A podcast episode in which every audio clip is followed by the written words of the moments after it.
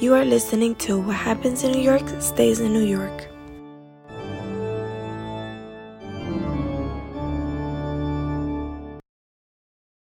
Who killed Henryk Siwiak?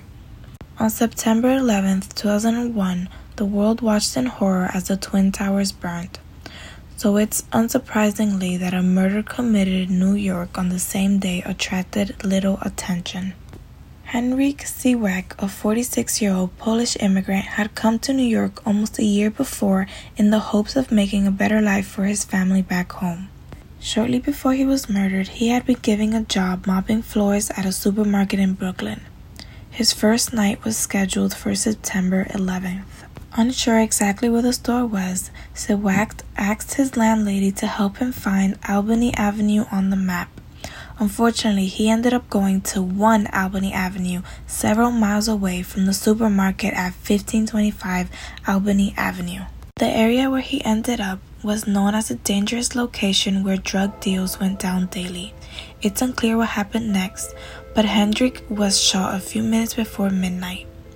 He managed to drag himself up some stairs to ring a doorbell, but the lady inside was too frightened by the gunshots to come to the door. Siwiak died moments later. Given the event of the day, the crime scene unit could not make it to the crime scene. Instead, the area was swept by a team usually tasked with investigating burglaries. Siwiak still had his money in his pocket, so robbery wasn't the motive.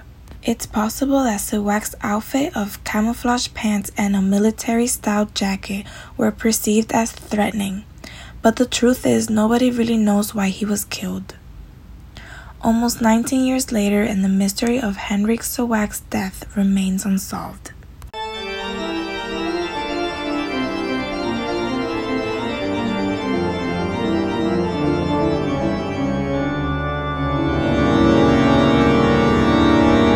Thank you for listening to What Happens in New York Stays in New York.